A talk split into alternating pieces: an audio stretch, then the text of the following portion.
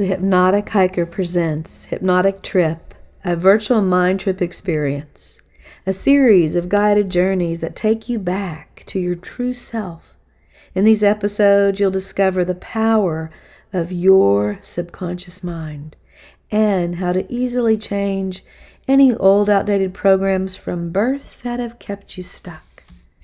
You'll enjoy some virtual hikes, plus, I'll share the divine interventions that I've encountered on my hikes and how I put those into my spiritual practice. You'll learn walking meditation and self hypnosis. By the way, I've been a clinical hypnotist in Dallas since 2002. In addition, we'll explore the importance of staying connected to that wild child within you and in touch with your primitive instincts. We'll talk about how the modern world has tried to change us into the cogs of a machine. I'll dive into mass hypnosis and the concept of transhumanism.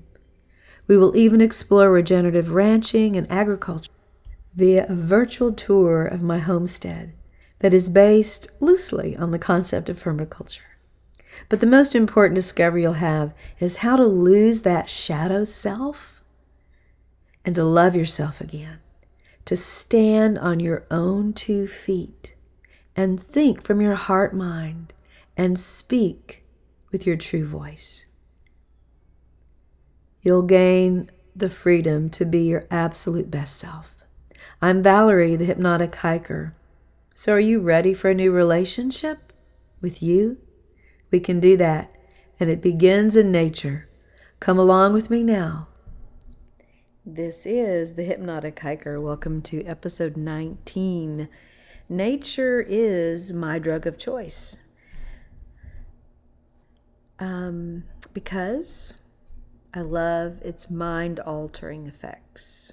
So, what do I mean by mind altering? Well, shifting of ideas, rearranging of thoughts, new ways to see things, new inspirations, and all these answers are always within us, but they're kind of hard to get to. Nature really helps us get um, in touch with this creativity within. And sometimes on on a hike, sometimes when you're out on a walk, um, you can gain the insights that you want right then. Sometimes it happens later.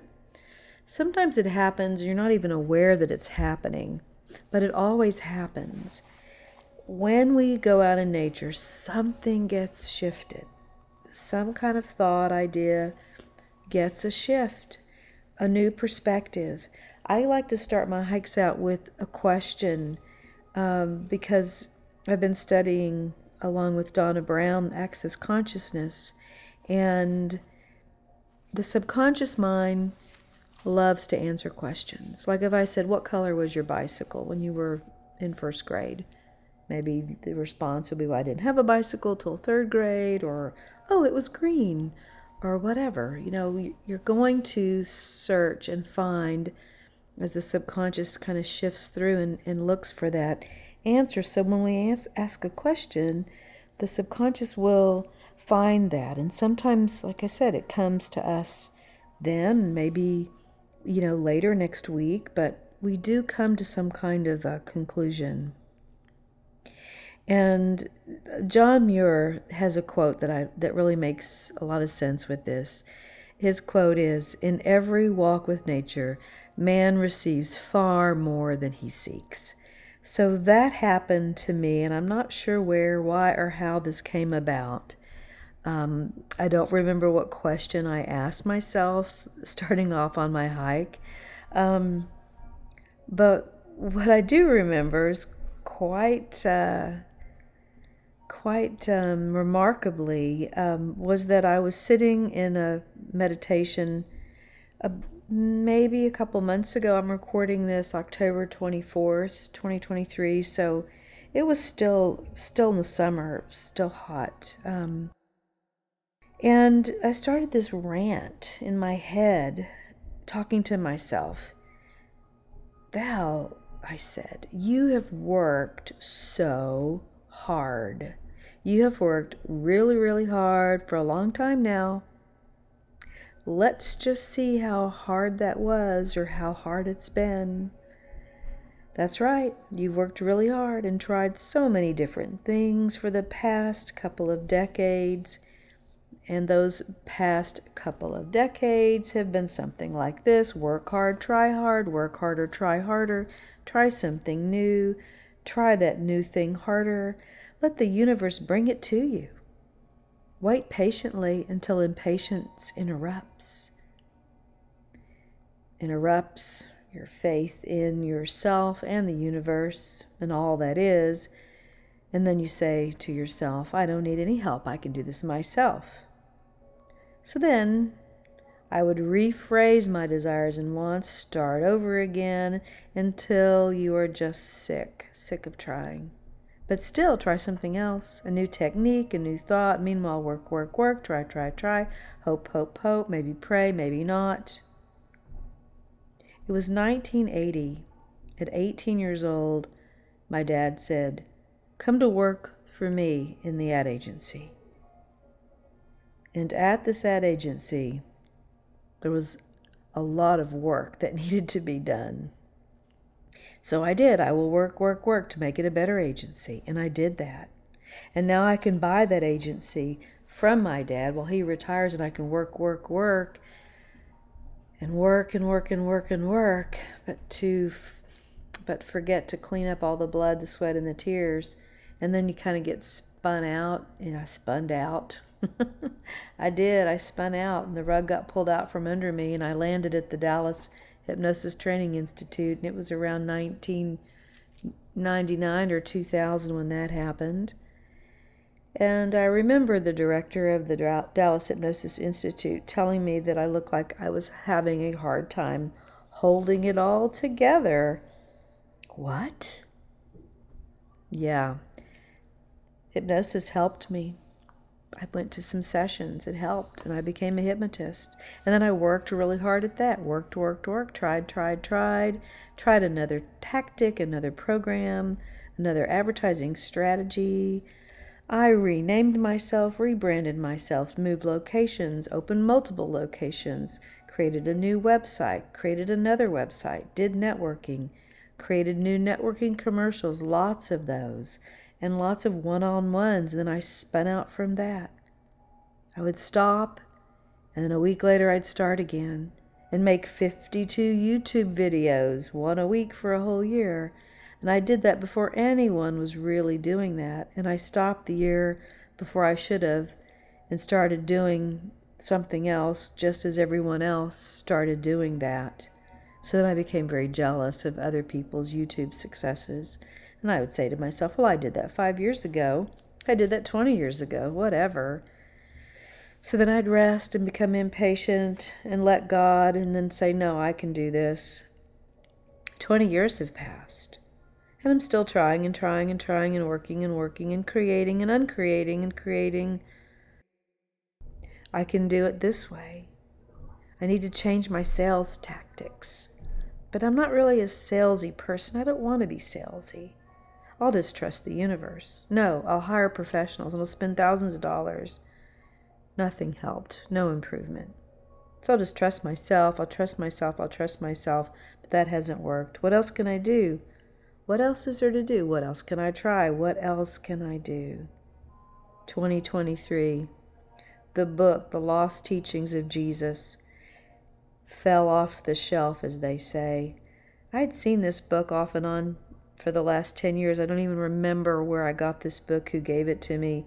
But there's an illustration in it of what the author is depicting our God selves are like. So there's this pillar of light with the Godhead at the top, the Christ in the middle, and the human with the Christ at the center heart with the three flame three flames of wisdom, power, and love. And again, I've seen this off and on for about 10 years, and I would focus on that illustration. And here it is, 2023, age 61, when it finally hit me the answer. Maybe I was asking the question on that hike what would it take for me to really stop having to try so hard? And then I realized what's been missing allowing. See, that tube of light has this silver cord that runs from the Godhead through the Christ consciousness into our hearts. And it's this tube of light that is on every one of us. And so what that's what that means interpretation of that is that that we have that divine intervention that we that it's all there it's all there and there's nothing we have to do we don't have to try yes we don't sit around and just expect stuff to knock at the door um, you get out there and you you put the effort in you have a great idea and you follow through on it but allowing I was asking, but not allowing. So after 22 years as a hypnotist, I still barely make enough to pay my bills. Yet I own a home, I have a small farm, and a great family and health. But all this time I've been comparing myself too much with others. Money has never been my motivator, but yet it was the entire focus of my career allowing is all I really needed to do. But not allowing negatives in, I wasn't allowing the money in. Because when you put up boundaries, try to keep certain things out, you're keeping everything out. We have to allow everything in, as Dr. Dain with Access Consciousness talks about.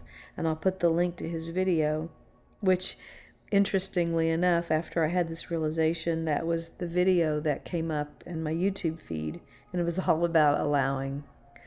Um, isn't that wonderful how that works?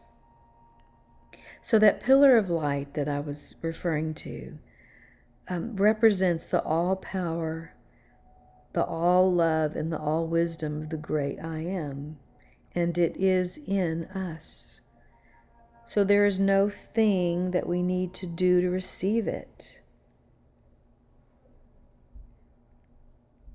So I decided to just allow, to relax and allow.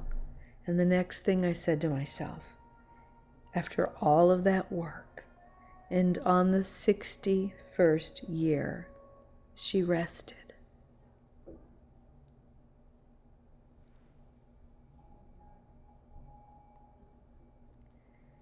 So it was my intention to maybe stir some thoughts in your own mind to maybe help you in some way, not to feel like you've got to effort too much, and to just allow what you're asking for to come to you because it's already right there. But our limiting beliefs or our avoidance or defense of something keeps it away from us. So, hiking is how I get these revelations, how I sift and shift and sort out what I need to, to know to gain clarity, information, divine inspiration. And on the 61st year, she rested.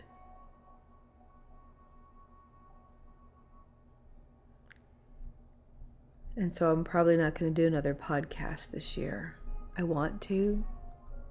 And So if I just feel moved, I'll do one. Otherwise, I think I'll just let that rest too. Thank you for listening. This is Valerie, the Hypnotic Hiker.